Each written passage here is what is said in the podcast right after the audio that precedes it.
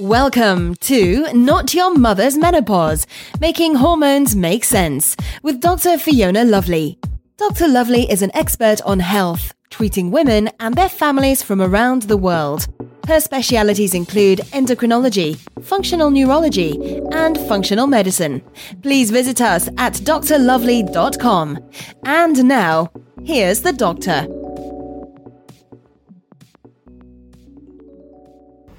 Hey, it's Dr. Fiona Lovely here of Not Your Mother's Menopause podcast, Making Hormones Make Sense. I hope everyone's had a great week.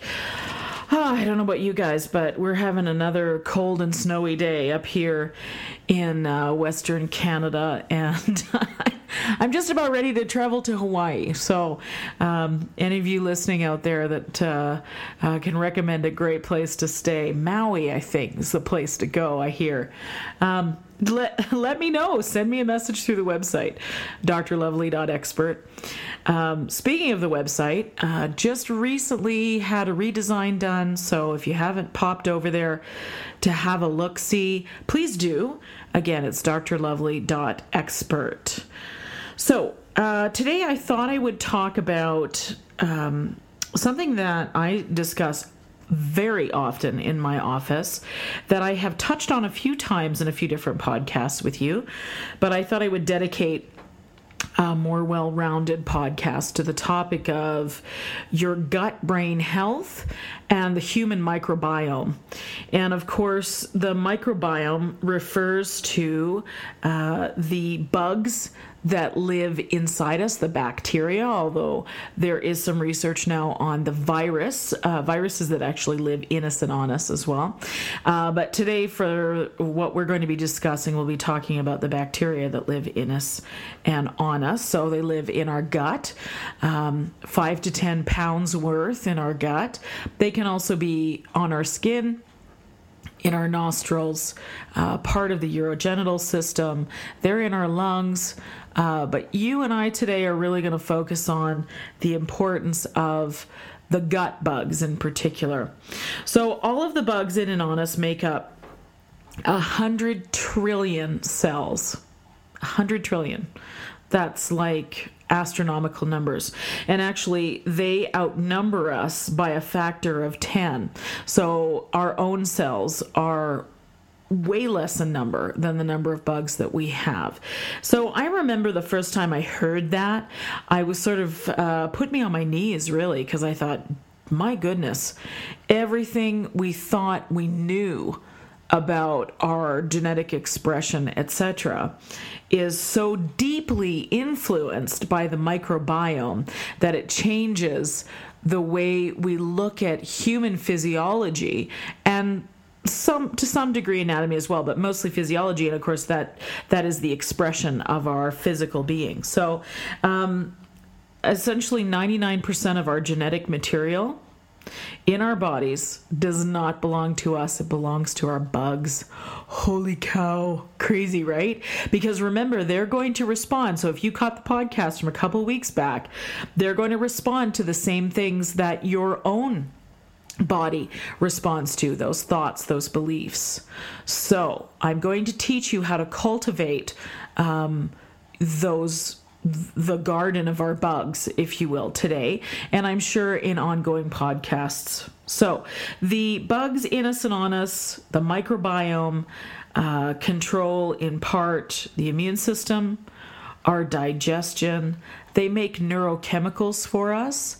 And it turns out that the brain and gut um, communicate very much. Um, really making for not only brain health but gut health and the two of them together making overall health. So, the bugs, to a great extent, are how we look, how we feel, and how healthy we are. We are essentially regulated by the bugs.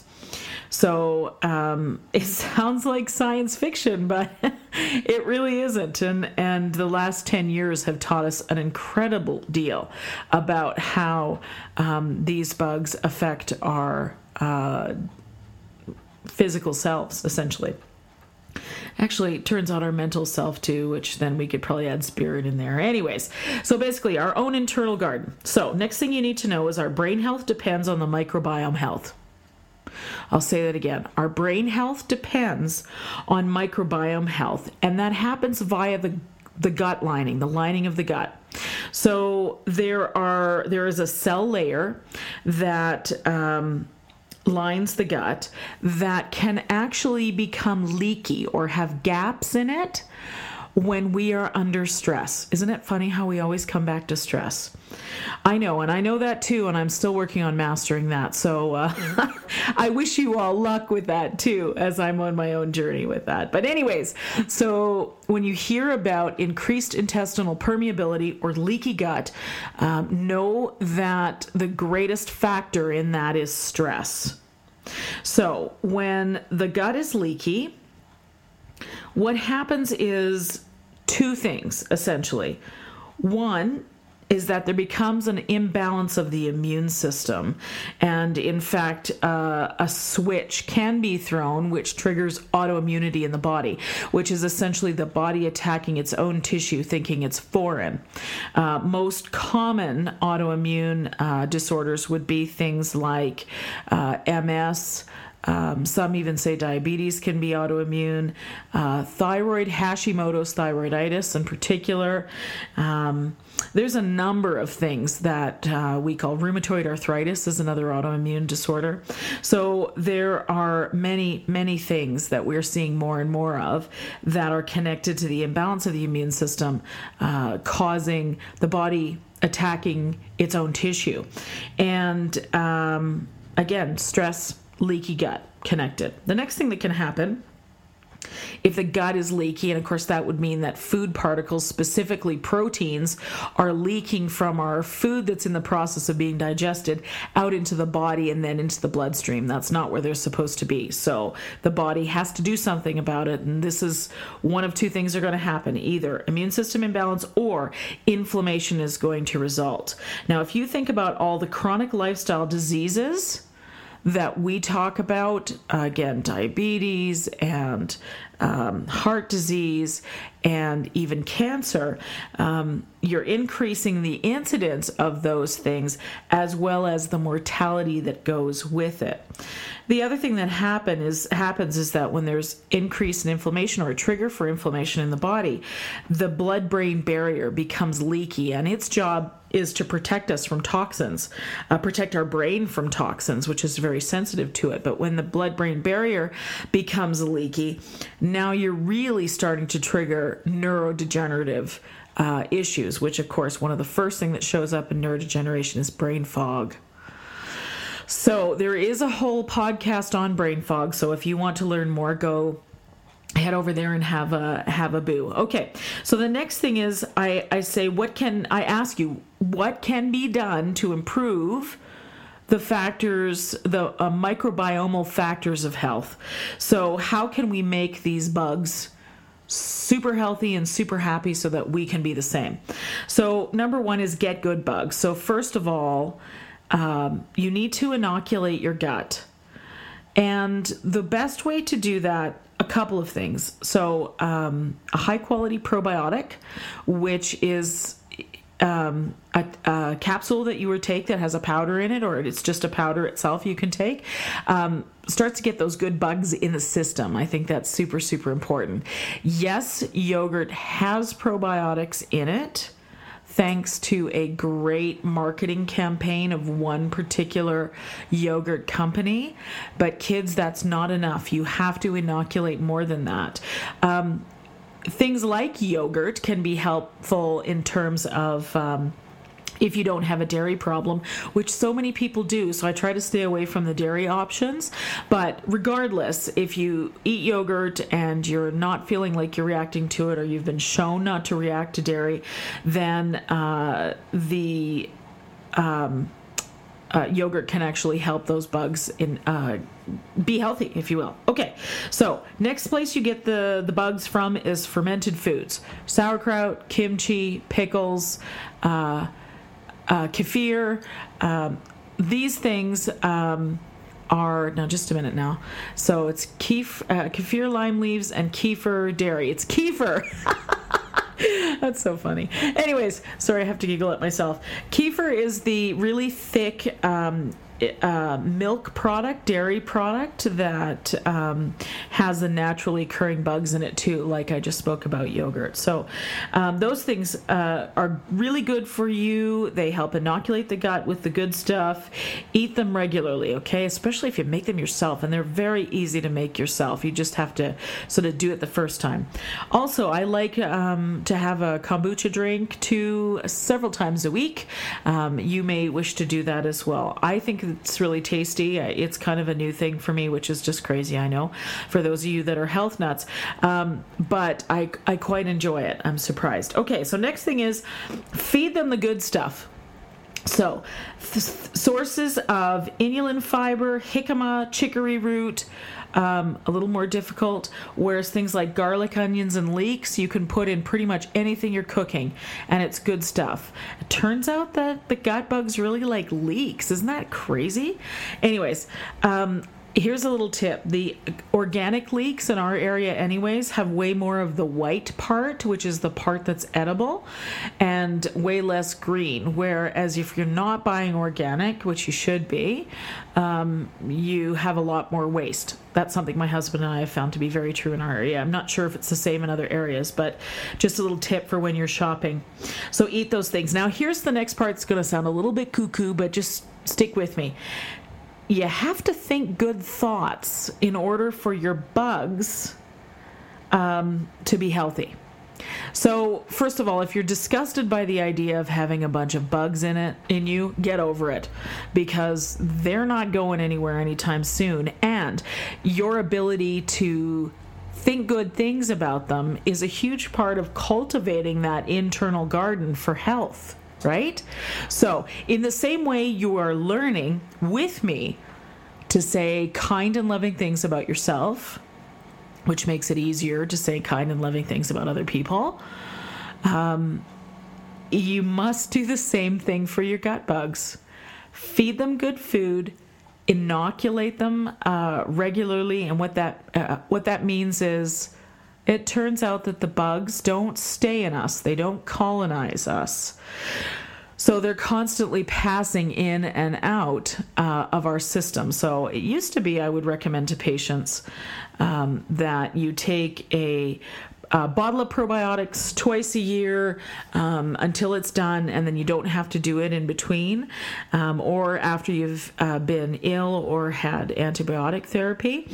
Um, but it turns out now that the research is showing they do not inoculate us, so you do have to continually be putting the good bugs in probiotics, fermented foods, uh, etc. Uh, so think good thoughts about your bugs, your gut bugs. It turns out that stimulates good behavior in them and, and makes them happy. And keep in mind that's 99% of your genetic material. Isn't that crazy? Uh, I wish you could see my desk right now. I literally am, have books stacked around me, so I was confirming some data and details on this podcast for you. I'm sure there's Virgo in my sign somewhere, even though I'm a Leo, but I gotta look shit up, let's just say. Uh, so that's what you can do to improve the factors of health that are a result of the human microbiome. So, a few other tips for you. Number one, your health is your greatest asset, or your diet, excuse me, is your greatest asset in health. Your diet is your greatest asset in health.